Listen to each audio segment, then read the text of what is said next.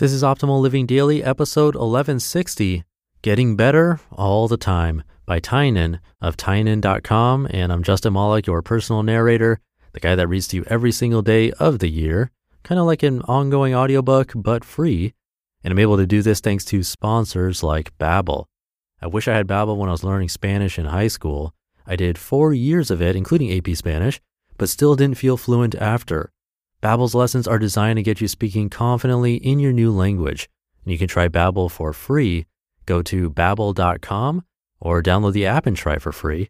That's Babbel, B A B B E L.com or download the app to try for free.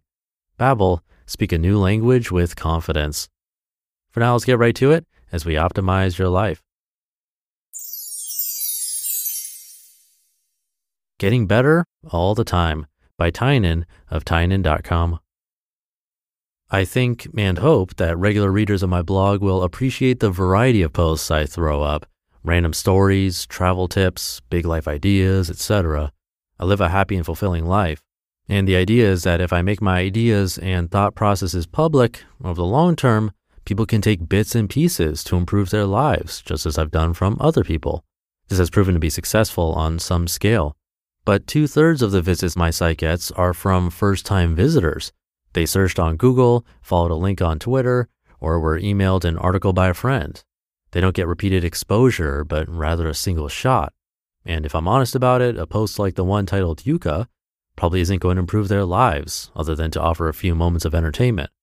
This set of circumstances leaves me thinking about what major themes run through my philosophy that can make an impact in a single post. Last night, as I slept in a chilly tent with no electricity, no light, and no internet, I kept coming back to the idea of always getting better. I think the phrase in of itself is cliche and meaningless, but maybe what I mean by it and the resulting actions aren't. Most people don't get better all the time. They get adequate and then stop. They subconsciously decide at how many things they must develop a level of proficiency, and then they get proficient. So you end up with a guy who's good at accounting, can cook fish okay, but sucks at having a conversation with his waiter. Or the guy who can schmooze at a party but can't balance his checkbook or swing a hammer. It's subsistence level skill acquisition. For whatever reason, I've been wired the opposite way. I want to find all of my flaws and conquer them. I want to learn everything.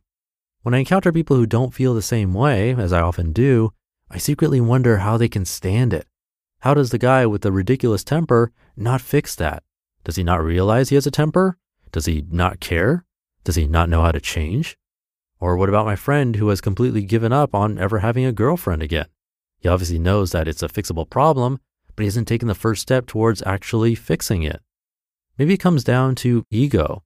I've seen people who are glaringly terrible at pickup, but delude themselves into thinking they're great just to avoid admitting fault. The first step of self improvement, identifying the problem, might be so painful to the ego that people would rather not rise to the challenge at all. My friends and I are the opposite. We're all happy all the time, but to an outsider, our conversations probably seem antagonistic. I can't tell you how many times I've been on the sending and receiving end of sentences like, dude, you're being a complete idiot. You need to do blank and tighten up your life. The funny part is that we all relish that sort of feedback. In fact, as likely as I am to share my successes with my friends, I'm probably more likely to tell them when I screwed up.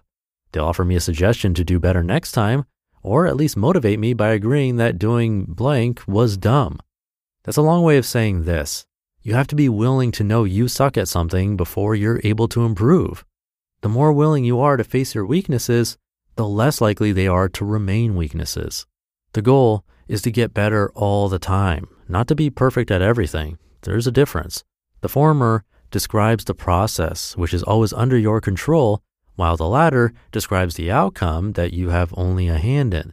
The fact that you're somewhere on the road to being a champion is important, not which mile marker you're walking past. People tend to do self improvement for a specific purpose. They want to lose weight for their wedding, learn pickup so that they can have a girlfriend, or meditate to reduce stress. That's fine, but it's better to embrace it as a way of life, to enjoy getting better because you know that the process is worthwhile.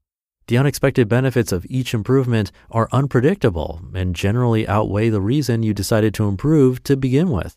Sure, you'll look great in your wedding photos if you lose weight, but maybe you'll also live longer and be able to enjoy more physical hobbies, and will set a good example for your future children.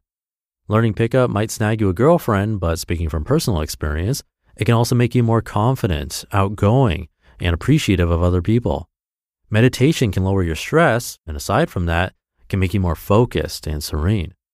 It's the lifestyle of getting better all the time that provides the real rewards. If you can believe all this and embrace it, your life can start to look different. Last week, I sat in front of my computer and realized that I'd fallen off the productivity train. I was getting the bare minimum done on my projects.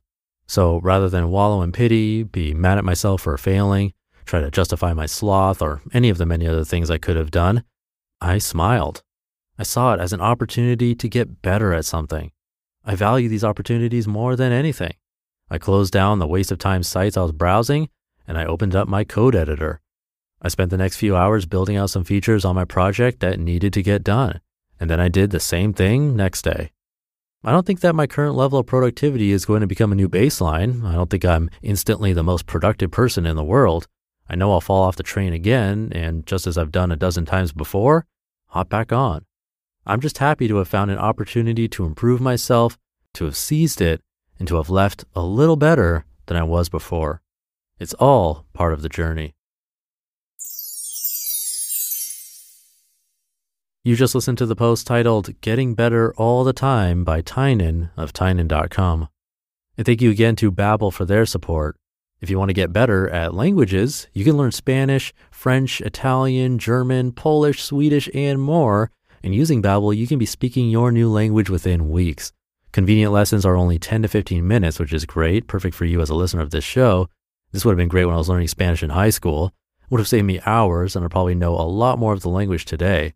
Especially because Babbel's lessons are crafted by language experts and voiced by native speakers. These are real people, not a translation machine. It's really easy to get started. Lessons are available as an app or online, synced across devices. You can try Babbel for free. Go to babbel.com or download the app and try it for free.